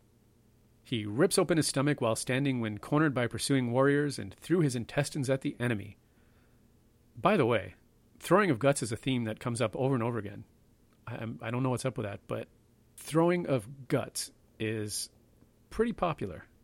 But you know, in this particular case here, the actual veracity of the story is questionable. I mean, first off, the Hogen Rebellion is a war tale, which basically is a fictionalized version of history, sort of like their version of the Taiga drama.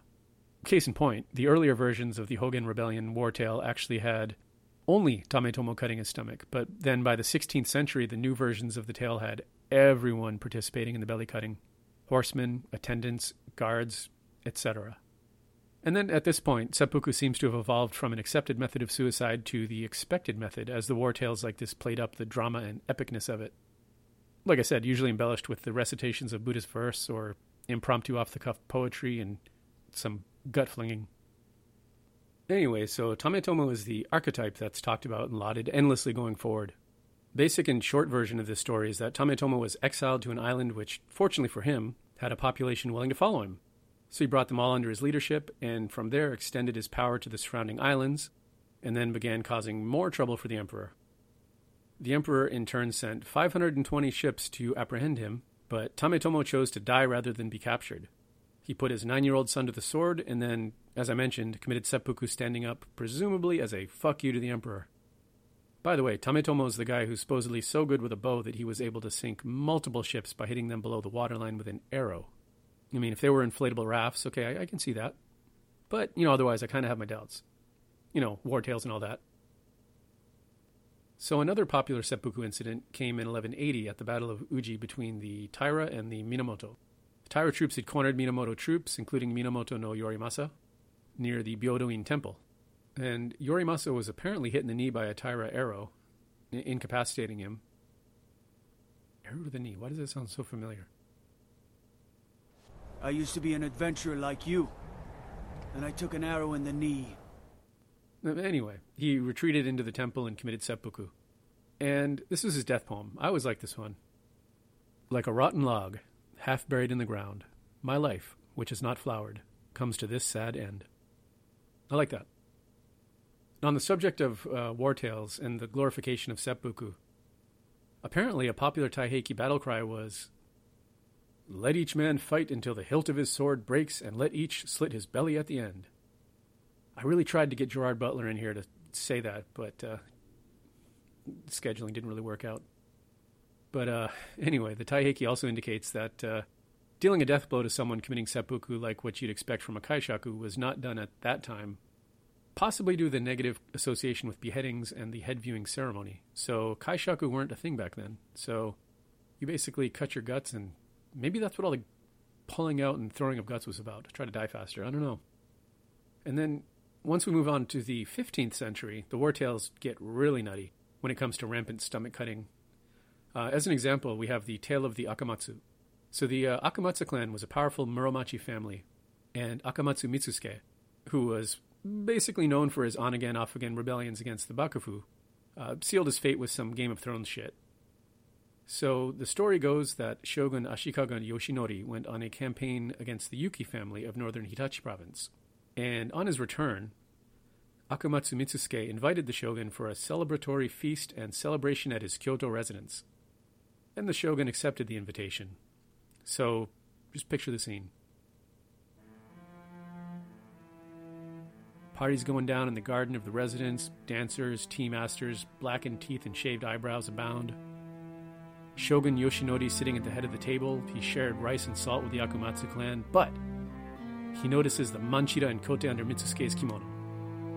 Before he can react, horses are let loose from their stables through the garden.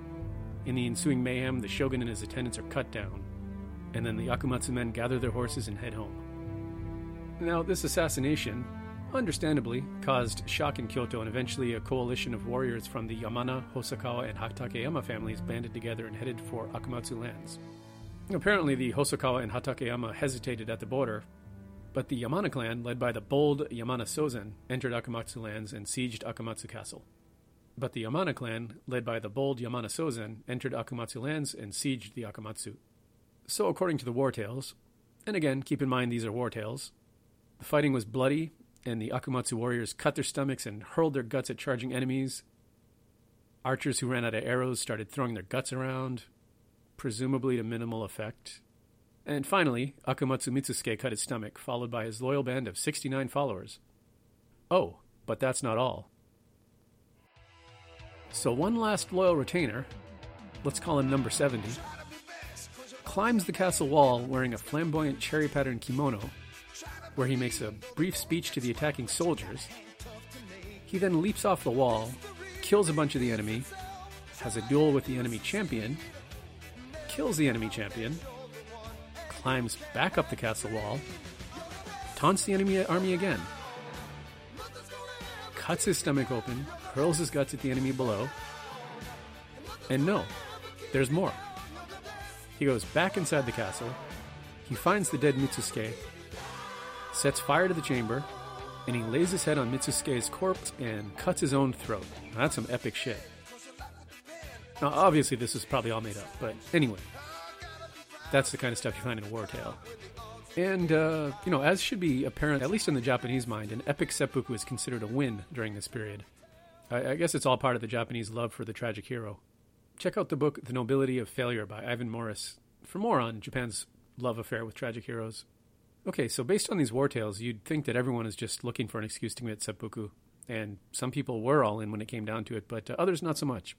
During the Onin War, uh, one general told his men they'd pretend to cut their stomachs and then get back into position and surprise the enemy. Uh, I'm not sure of the logistics of that whole situation, but anyway. Uh, others opt for death in battle rather than just cutting the stomach, which seems a better idea to me. So, obviously, on this note, you have the samurai that dons his lord's armor and charges into battle to certain death to give his lord enough time to escape. I could be wrong, but I feel like someone did this for Mori Motonari, but at least in the Taiga drama, so hmm, maybe it never happened. I don't know, but that does come to mind for some reason. Although another historical example of this sort of seppuku fake out is when Murakami Yoshiteru takes the armor and kimono from Prince Morinaga during the Battle of Yoshino Castle in 1332. So, in grand samurai fashion, he climbed a tower and announced to the enemy that he was Morinaga, and then gutted himself, and in again in typical war tales fashion, throws his guts against the wall, and then he stuck a sword in his mouth and fell on it. But uh, all this bought Prince Morinaga enough time to escape. Now, seppuku actually also had a another purpose. It was used by usurpers to take over clans. So, in other words, forcing your lord to commit seppuku to get him out of the way so that you can take over. And uh, this was actually apparently easier on the conscience than just outright killing the guy. A Sengoku example of this would be Sue Harukata overthrowing Ouchi Yoshitaka. Rather than assassinate him, he had him commit seppuku, and everyone was pretty much okay with it. It's almost as if Ouchi Yoshitaka's committing seppuku was basically him resigning as head of the clan rather than being overthrown. But Yoshitaka was a bit of a lazy slacker anyway, always kicking around his kemari ball and composing poetry and dyeing his teeth black. And in Yoshitaka's case, he had a kaishaku lop off his head. And uh, the reason I mention this is because the man who acted as Yoshitaka's kaishaku eventually cut his own stomach. And he did so in true samurai fashion, in standing in front of Sue's forces. He basically cut his stomach in a cross shape, pulled out his guts, and flung them around and stabbed himself in the throat. Again, gut throwing. It was a thing. Moving on a little bit to house codes. The house laws of Uesugi Kenshin listed as punishment for various offenses, quote, confiscation of family swords and loss of samurai status. And in fact, this is considered a more severe form of punishment than seppuku. So a samurai would much rather cut their stomach open as punishment and presumably fling their guts about than give up their family status and swords. And actually, apparently, one troublesome samurai who was completely dispossessed in this way by Kenshin appealed to get his sentence reduced to seppuku. And this reduction was granted, and his family was allowed to keep their status, and he was fortunate enough to be allowed to cut his stomach and maybe even toss his guts. And in Kumamoto, where Kato Kiyomasa ruled the domain, he had a three strikes rule, which basically said uh, if you have three consecutive offenses, regardless of magnitude or seriousness, you committed seppuku. So suffice it to say, his samurai were renowned for their impeccable conduct. All right, and, and since we're on the subject again of seppuku as punishment, seppuku actually wasn't used as punishment until 1438. Shogun Yoshinori, uh, basically the same shogun who got red weddinged by Akamatsu Mitsusuke, got tired of Ashikaga Mochiuji claiming to be the rightful heir to the shogunate and causing various shenanigans, so Yoshinori sent an attack force to get him. Yoshinori decided to have him commit seppuku, and the idea of using it as a punitive measure was born. And it should be noted, I think this is important, that uh, seppuku as punishment didn't take away any of the honor of the act, as one might expect. Voluntary or involuntary, seppuku was basically still seen as equally honorable. And in fact, this ramped way up during the Edo period, where there were hundreds of seppuku punishments carried out per year, and in many cases for what would seem like trivial reasons. So, with the Edo period and the end of the civil wars, samurai no longer had much of a way to show off their martial honor, their valor, their uniqueness, even, other than by pulling open their jackets and gunning themselves. I mean, honestly, they basically embraced Bushido ideals and stomach cutting to justify their existence, at least partially. So it became popular. Seppuku basically gave them something to set themselves apart from the peasants, aside from the swords and the cleanliness.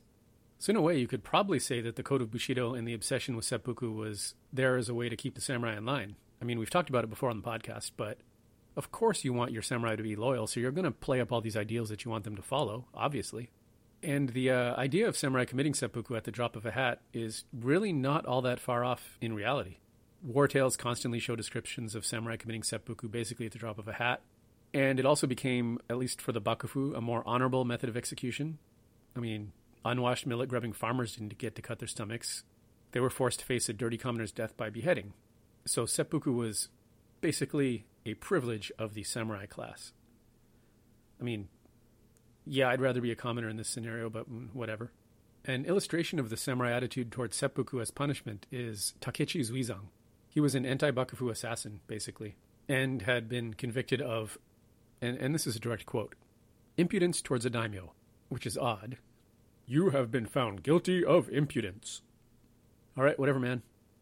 Anyway, he was interrogated and confined at length, and when given the news that he'd be allowed to commit seppuku, he cried tears of joy that he wouldn't be beheaded like the common scum and villainy of the Edo period.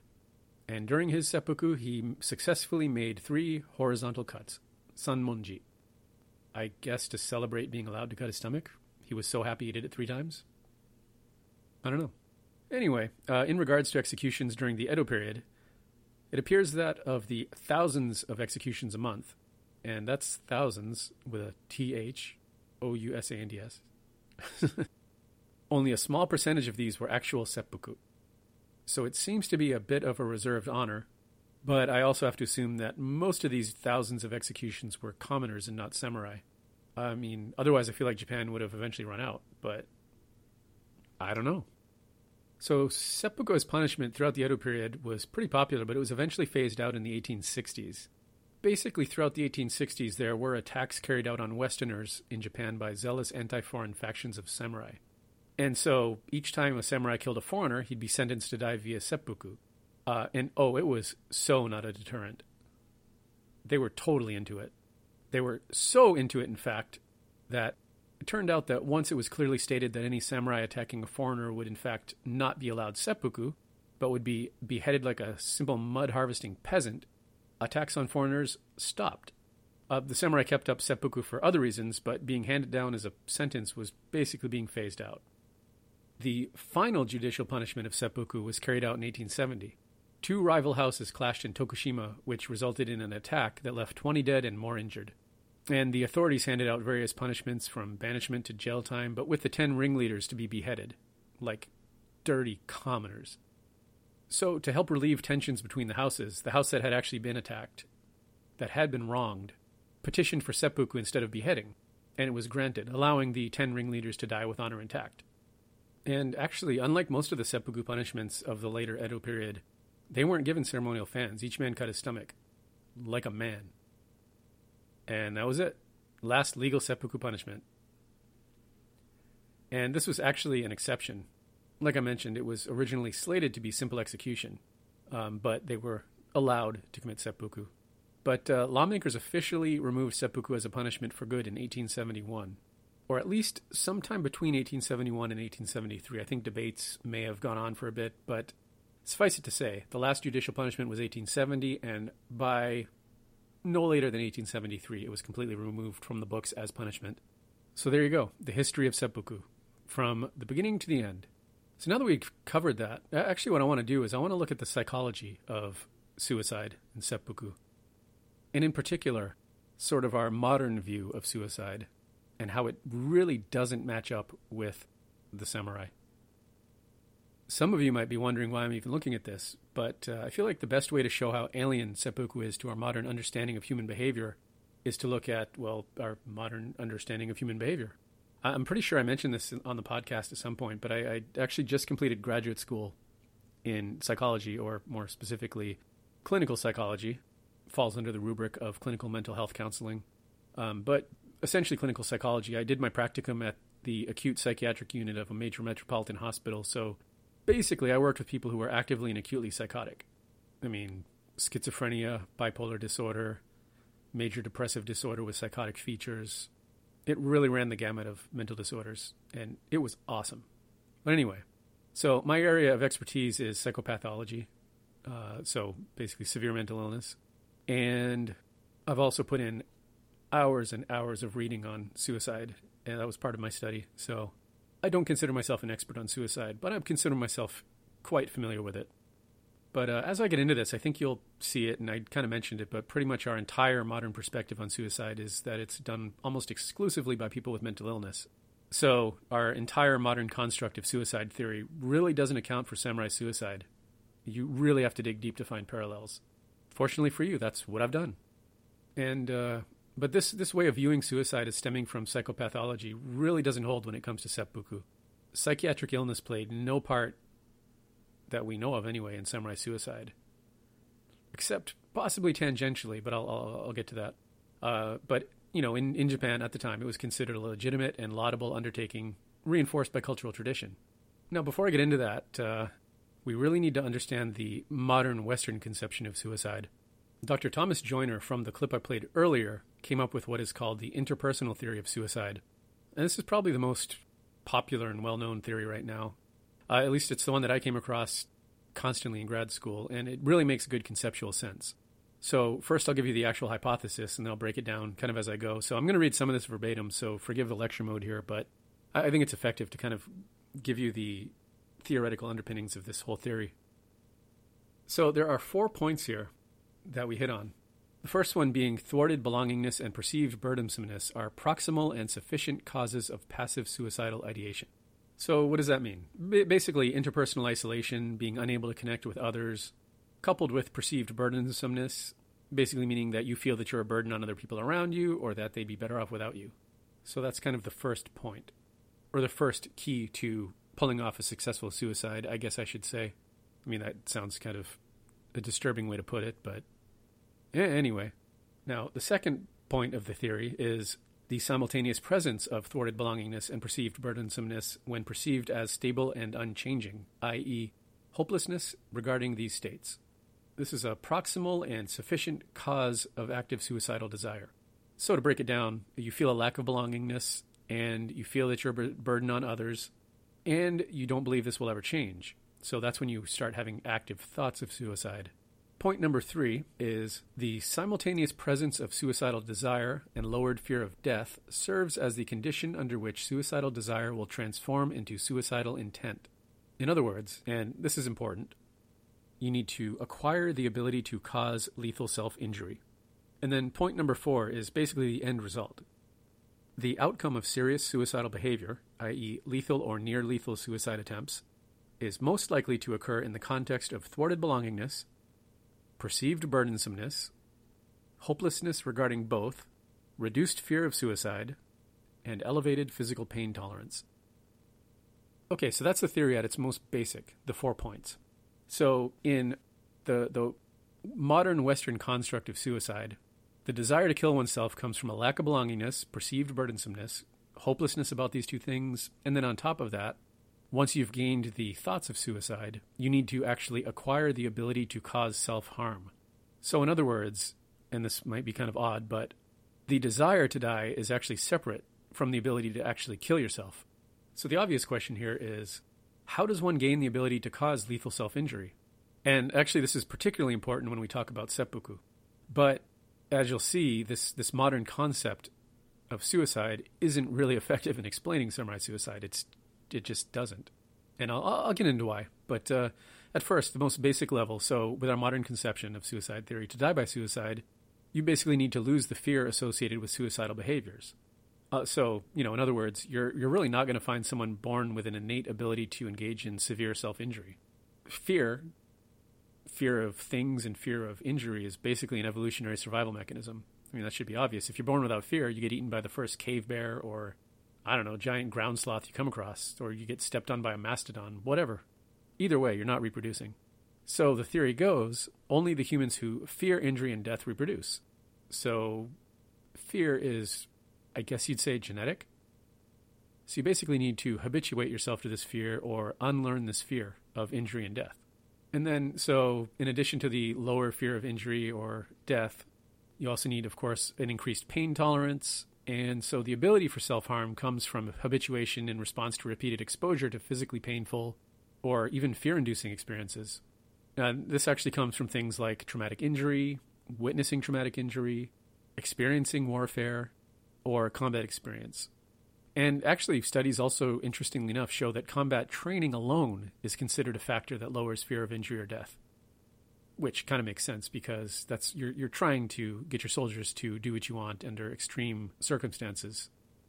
But uh, you know, out of all of these, combat exposure is considered to be a relatively direct path, which you know might actually account for some of the pre-Edo period stomach cutting, some of the Sengoku period stomach cutting, because I mean, simply stated, the more you get used to pain, the more you get used to fear, the more you get used to violence, the, the less you fear it.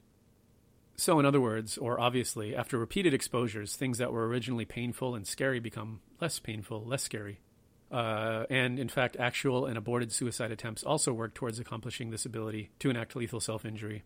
Um, for example, think Martin Riggs in Lethal Weapon. I'm not talking about the TV show. I mean, I don't know. I haven't seen it. But uh, if you haven't seen the original Lethal Weapon, by the way, this is where you pause the podcast and uh, put it at the top of your Netflix queue, right there above the original Harakiri. Anyway, now also it should be noted that uh, all this doesn't mean that these traumatic events aren't psychologically damaging because obviously a lot of people end up with PTSD. And in fact, PTSD adds to these feelings of isolation that Dr. Joiner talks about. Another interesting point uh, which I should mention, is that this habituation to fear and pain and the ability to enact lethal self injury isn't reversible. Based on at least one study I read, once you've gotten to the point that you have habituated to the fear and pain of death and actually gained the ability to cause lethal self harm, it's permanent. You can't unlearn that. You can't relearn fear. It just isn't fearful anymore. So I, I, guess kind of the point here is that, and, and obviously this is just across the board, you should always pay attention if someone says they want to die. So definitely not downplaying that. But generally speaking, this is a this is a generality, uh, the biggest risk is the people who have experienced significant trauma because that has that sort of edges them towards the ability to cause self harm. Uh, now, to draw a picture, uh, well, with words, Joiner and his buddies put together a Venn diagram. So basically, a Venn diagram is two circles that inter- intersect, and then there's a center portion. So they put together a Venn diagram of circles with a big left circle, which is thwarted belongingness. I mean, you can draw this on a piece of paper if you want to follow along, but left circle, the big portion, is thwarted belongingness. The right circle is called perceived burdensomeness, which we've talked about. Now, this middle overlapping area is desire for suicide. So when you have, so in other words, as it's illustrated, when you have thwarted belongingness and perceived burdensomeness together, you get the desire for suicide. And now, add to this Venn diagram a third smaller circle inter- intersecting both at the bottom. I call this one capability for suicide. The people who actually have the ability to cause self harm. So, where all three of these circles intersect, this little space here is where you find lethal or near lethal suicide attempts. And uh, so, what we mean, or what I guess I should say Joiner means by near lethal suicide attempts, is that these are basically suicide attempts where the person survives purely by chance, like someone jumping off the Golden Gate Bridge but surviving. So, in other words, they went in fully expecting to die, and pure chance is the only thing that saved them. So, in other words, these aren't the cry for help people. And uh, well, you know, actually, if you haven't if you have an interest in this topic, and it's it is interesting. I mean, um, um it's it's useful too. I mean, unfortunately. But uh, I'd recommend you check out Thomas Joiner on YouTube. Uh, there's a few lectures up there by him, but uh, one in particular that I found that I really liked and actually took that clip from is Why Do People Die by Suicide? This is the one I recommend, and then you can kind of go down the rabbit hole from there. I'll, I'll put it up on the podcast website or maybe somewhere else along with all of the 30 or 40 resources I used for this podcast. Either way, You'll find it either directly at samuraipodcast.com or you'll find the link to where I put it at samuraipodcast.com. So either way, it'll all be accessible. And so the reason I went through all of this is to basically give you an understanding of what our current theory of suicide is, and to kind of illustrate how it really doesn't help when trying to understand seppuku. I mean, it makes it a little bit more enigmatic, in fact. But, I mean, that being said, in defense of modern psychology, there is a really simple reason for this. Clinically, it's all treatment and prevention oriented. Uh, you want to prevent suicide and you want to treat its causes. I mean, obviously, seppuku just isn't a problem in the modern world and doesn't require treatment, so prognosticating on seppuku serves no real purpose in clinical application. Although, you know, I should mention that there are a few articles that tackle it theoretically that I was able to find. But for the most part, the only clinical articles you'll find involved modern disembowelment by crazy people. And in fact, in a lot of time, uh, often, most psychiatrists and Joiner himself state that mental illness is present in nearly 100% of suicides. And, you know, honestly, just between me and you, I don't know if that's political correctness talking or if he really believes that, but he also states that most illnesses are not associated with higher than normal suicide rates. Although rates are much higher for people with AIDS, although, you know, it's 2017, I feel like AIDS is more of an inconvenience than anything at this point. But anyway, uh, other things brain cancer, multiple sclerosis. So interestingly, he, he sort of willfully ignores the pain and loss of quality of life and instead throws out a guess that suicide attempts in these people also come from social isolation due to the illness and some sort of comorbid mental illness. And comorbid meaning occurring with. That's the term that we use in psychology. So, anyway, it seems to me just a little disingenuous, but, you know, I haven't studied it nearly to the extent that he has, so don't take my word for it. But, you know, I guess overall point being that taking responsibility for one's death into their own hands is really an alien concept to us. Maybe aside from euthanasia and physician assisted suicide, but even that I still feel like that's probably looked on negatively. So, I guess people just can't comprehend the act of suicide outside of mental illness, or possibly, or maybe even more likely, at least in the case of psychology, you know, opening the door for this so called rational suicide is considered too dangerous or taboo to allow. So they just kind of conveniently chalk it up to mental illness. I'm not sure. I mean, I'm basically just looking at it from the case of the samurai, not looking at it in the case of some sort of rational suicide of a person in the modern world because it's it's harder to justify. But there you go. Seppuku is a pretty alien concept to modern psychology. Said it before, say it again. Humans living in different cultures and different times experience the world and reality in wildly different ways. And so, you know, on, on some level, we can abstractly understand that committing seppuku involves the pain, courage, and resolve, but I don't think it's possible for us to understand how a samurai experienced seppuku in a reality where, at least by the Edo period, seppuku was carried out hundreds of times a year effectively, probably in most cases as a preferred way to die. So they were experiencing a reality where, I mean, literally, cutting your stomach open wasn't some horrifying experience to be feared and avoided. And that's the way we'd understand it. That's the way I understand it. But they looked at it as the highest act one could accomplish as a samurai, basically something to be revered. So it's it's a completely different concept. And don't think I'm going to let modern psychology off the hook. I actually dug deeper to see if I could find something that would explain samurai suicide. So we actually have to go back a bit to the 19th century polymath and sociologist Emil Durkheim to find a better theory to account for seppuku. So Emil Durkheim was one of those classic 19th century scholars who dabbled in all sorts of diverse disciplines, but he's mostly known for his contributions to sociology, and for my purposes here, his book Suicide, which by the way is an immense book, comes in at over 400 pages, but uh, I found it absolutely fascinating. And I'll admit I only read two chapters of it, but it was really interesting. So Durkheim postulates four types of suicide anomic suicide, egoistic suicide, fatalistic suicide, and altruistic suicide. So let me go into lecture mode here for a moment while I read you the basic descriptions. Anomic suicide occurs when a person experiences anomy, a sense of disconnection from society and a feeling of not belonging that results from weakened social cohesion. Anomy occurs during periods of serious social, economic, or political upheaval which results in quick and extreme changes to society and everyday life. In such circumstances, a person might feel so confused and disconnected that they choose to commit suicide. Okay, so I find this one interesting because, in a way, the samurai were an interesting opposite to this. They were, in fact, so socially integrated into their roles. And part of this role was seppuku. So if you look at it from a psychopathological standpoint, which doesn't really work, but it's just a thought experiment, the pathology is that they have bought in too hard into their own social roles as basically the guys who commit seppuku. So that's also sort of the problem with the concept of a pathology when it comes to psychology. Sometimes it really is partially culture dependent. So, next on Emil Durkheim's list is egoistic suicide. Now, egoistic suicide happens when people feel totally detached from society. Ordinarily, people are integrated into society by work roles, ties to family and community, and other social bonds. When these bonds are weakened through retirement or loss of family and friends, the likelihood of egoistic suicide increases. I think this roughly corresponds to Joiner's concept of suicide. The next type of suicide is fatalistic suicide. Now, this occurs under conditions of extreme social regulation that result in oppressive conditions and a denial of the self and of agency. In such a situation, a person may elect to die rather than continue enduring the oppressive conditions, such as the case of suicide among prisoners. And lastly, we have altruistic suicide. Altruistic suicide happens when there is excessive regulation of individuals by social forces, such that a person will be moved to kill themselves for the benefit of a cause or for society at large. In such social circumstances, people are so strongly integrated into social expectations and society itself that they will kill themselves in an effort to achieve collected goals. So I think you can guess that this is the one that is closest to the culture of seppuku. So let me read you an excerpt straight out of Durkheim's book.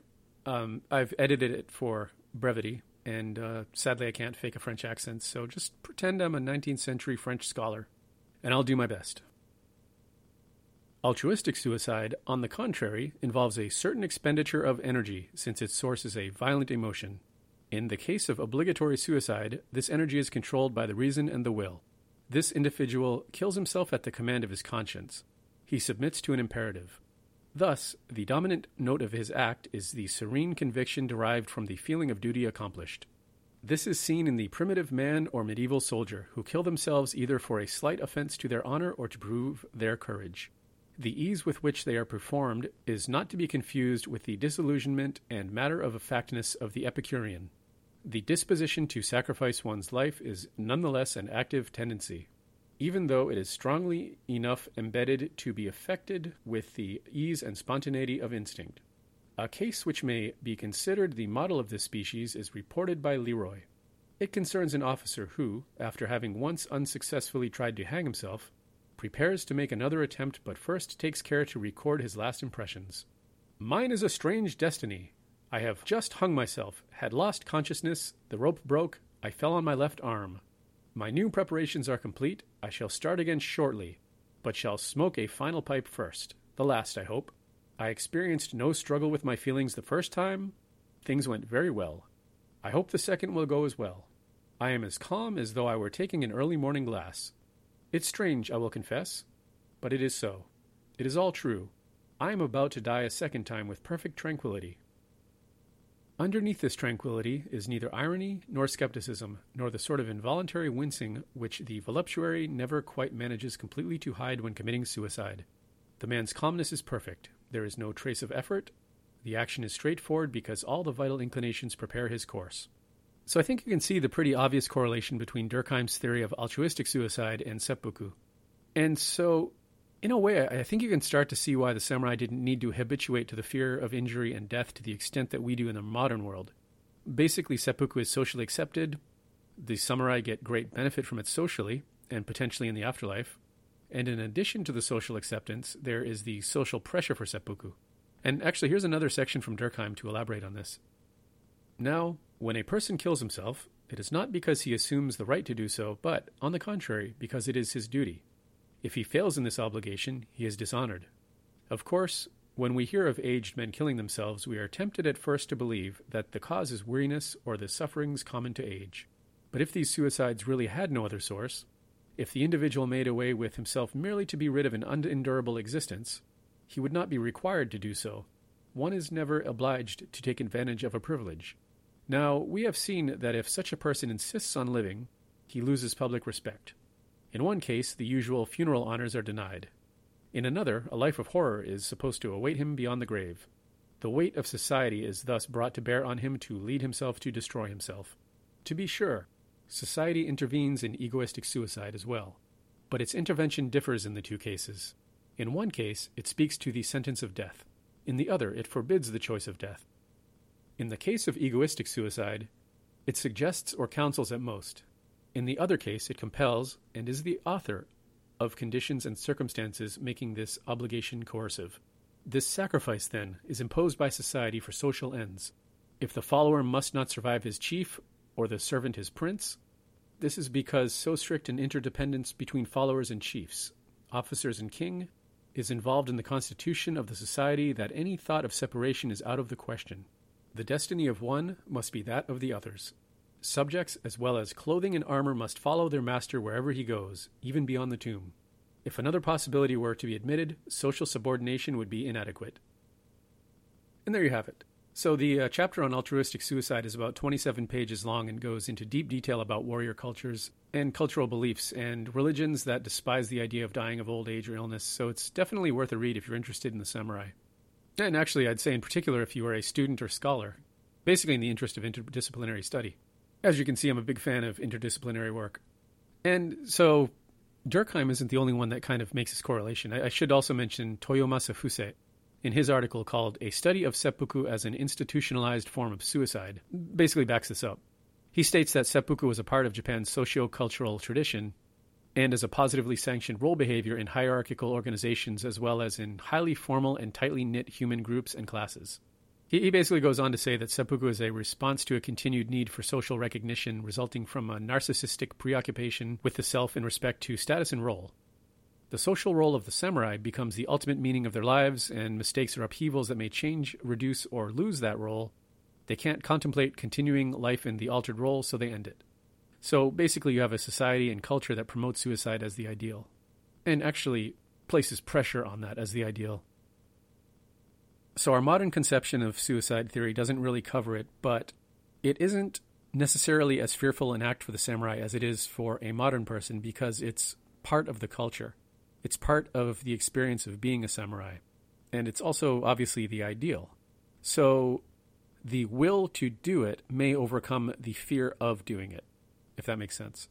So at this point, you, you may or may not, I guess, be wondering about the role that religion plays in all this. So, you know, interestingly, based on what I've read anyway, Buddhism never directly addressed seppuku.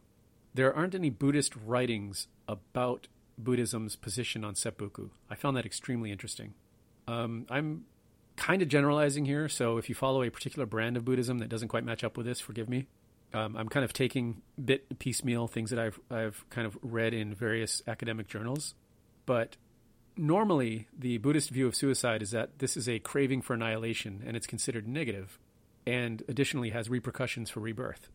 But despite this, there are also various myths of people committing suicide, and the Buddha lets them reach nirvana anyway. So one example that I found is the monk Godhika, which I'm assuming is an Indian name. I mean, it's not Japanese anyway, but their spiritual progress was hampered by illness. And this illness and inability to progress spiritually resulted in frustration for Godhika. So Godhika cut his own throat, which I'm assuming is so that he can kind of start over with his next life to kind of try and get it right because he he was unable to accomplish it in this life.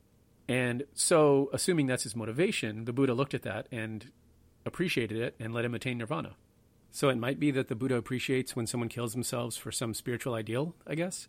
I'm not really sure on the specific circumstances that result in nirvana, so that's not my area of expertise, but uh, it seems to be tied to a non concern with death or trying to achieve a spiritual ideal in one way or another, rather than actual self destructive behaviors. Because, like I said, self destructive behaviors are not considered a good thing in Buddhism. I mean, you know, obviously, I mentioned this before that there's that situation of monks setting them on fire in an altruistic show of support for a cause. And since they are Buddhist monks and they're engaging in that, I kind of have to assume that that's considered okay by the Buddha. But uh, in the case of seppuku specifically, it might be that it absolves the samurai of the shame or guilt accompanied by defeat or an act of wrongdoing. Well, I guess to them it does. But maybe that's appreciated by the afterlife. And uh, so it might be that this is a fitting way for the samurai to meet his end because of the pain and effort associated with cutting through the stomach as a, and I quote, display of the austere self mortification prized in Zen Buddhism. I, I don't remember exactly where that quote's from, but it fits. Now, apparently in Japan's mythology, the early religion was life affirming and portrayed the afterlife as a dark and scary place, basically a place to avoid. And I'm not exactly sure where this comes from. I, I did read that Joseph, who I talked to about this, mentioned that maybe it's in the Kojiki or the Nihon Shoki, but he wasn't sure. But anyway, when Buddhism was introduced to Japan in the 6th century, it replaced a more positive religion, at least that's what we're told, with a more pessimistic one. And, you know, again, I don't want to talk out of turn here, but it seems to me that at least Japanese Buddhist teaching assumes that human life is transitory, full of illusion, suffering, misery, austerity is good, material comforts should be rejected, so, I mean, and and and then of course, once it's all over, you're reborn. So, I don't know, but in a way, Buddhism seems a little death oriented, or at least pushing you in that direction. And then I guess um, you know mixing in Zen philosophy along with it, could have possibly led samurai to basically embrace a death cult. I'm just throwing that out there. I mean, what, what's the contrast? Medieval European knights. Uh, Stephen Morillo wrote an article called Cultures of Death Warrior Suicide in Europe and Japan that basically looks at this. Or I should say, looks at the contrast between medieval European knights and samurai. So, one point he makes about the European knights is that although they were the spiritual descendants, I think that's the term he used, uh, maybe he didn't, but uh, essentially they're the spiritual descendants of the Roman soldiers. But despite this, the concept of falling on your sword was completely removed. And uh, according to Morillo, Christianity in Europe was a major factor, or I guess I should say one of many, in many of the differences between the samurai and the knight. So for European knights, capturing rather than killing enemy soldiers was more of the norm. So basically, they had a prisoner taking culture, whereas the samurai did not have that prisoner taking culture. And he also mentions that for the Euro- European knights, uh, suicide was considered cowardly. But probably the most important point that he makes is there, there's two two parts here. So first off, no knight wanted to be killed in battle without having their sins forgiven, uh, or at least not being given the opportunity to perform any penance that was required, which seems to have also been a, a factor in the prisoner taking culture. They want that opportunity for themselves, so they're willing to give that opportunity to the enemy. Whereas, I guess in Buddhism, you just kind of get reborn and get another chance to get it right. And then the second point that Morillo makes about suicide with the European knight is that from a religious standpoint, the knight didn't have the right to take their God given life. So I guess it was more like they leave it up to God, leave it up to fate, something along those lines. I mean, I honestly don't know much about European knights, so you're going to have to take Morillo's word on all this. I'm just repeating what he said. And, you know, another interesting point that Morillo makes, and you see a lot of in Japanese history, and based on Morillo, presumably in European history, that a lot of warriors who don't get killed in battle finish off their lives as monks. And this is presumably to atone for all of the sinning and killing that they did as warriors. So they actually do have that in common. And you know, I think that's about all I got. Oh, you know what? Actually, let me leave you with the wise words of Zen monk Toko, who left his final thoughts in the form of a haiku. I'll do my best Japanese monk voice. 自生とは すなわち迷い、ただ死なん。And in English, death poems are mere delusion. Death is death. And there you have it. The first and hopefully many Tales of the Samurai episodes that will be coming out. And again, I want to thank the uh, supporters on Patreon. You guys are what made this happen. You guys gave me the motivation to actually put in hours and hours of research for this episode. And, you know, to everyone else, if you like this episode, consider contributing. Even a dollar an episode really helps the podcast. A mere dollar an episode. That's pennies a day. A fraction of the cost to feed a hungry third world child. So consider donation. All right. But, you know, again, it really helps. It really helps. It really motivates me and it everything goes to help make the podcast better. Already got that new microphone, which I hope you've enjoyed. And again, I'll have a list of all of the sources that I used either at samuraipodcast.com on the page for this episode, or I'll have a link to where you can find it. Either way, it'll be there. And also, if, if actually donating money to the podcast is beyond your means, which is understandable, and you use iTunes, consider giving us a favorable review. All right, so I guess that's pretty much it. So I just want to uh, give out a special thanks to Tom Davidson, who played the part of Ernest Satow. Appreciate it. Add a little flavor to the podcast. Also, a thanks to Travis and to Joseph, who contributed to this episode by helping me find some information. And be sure to follow us at Samurai Archives on Twitter and hit us up at the Facebook page. You can find it pretty easily with a search for Samurai Archives. And feel free to follow me on Xbox, Subtle Eel 4.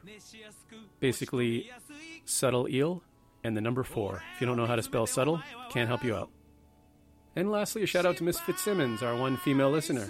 Kept the rambling to a minimum just for you. That's it for this episode. I hope you liked it because it took me a long time to put it together. And it's going to be a nightmare to edit. So that's it. Catch you next time.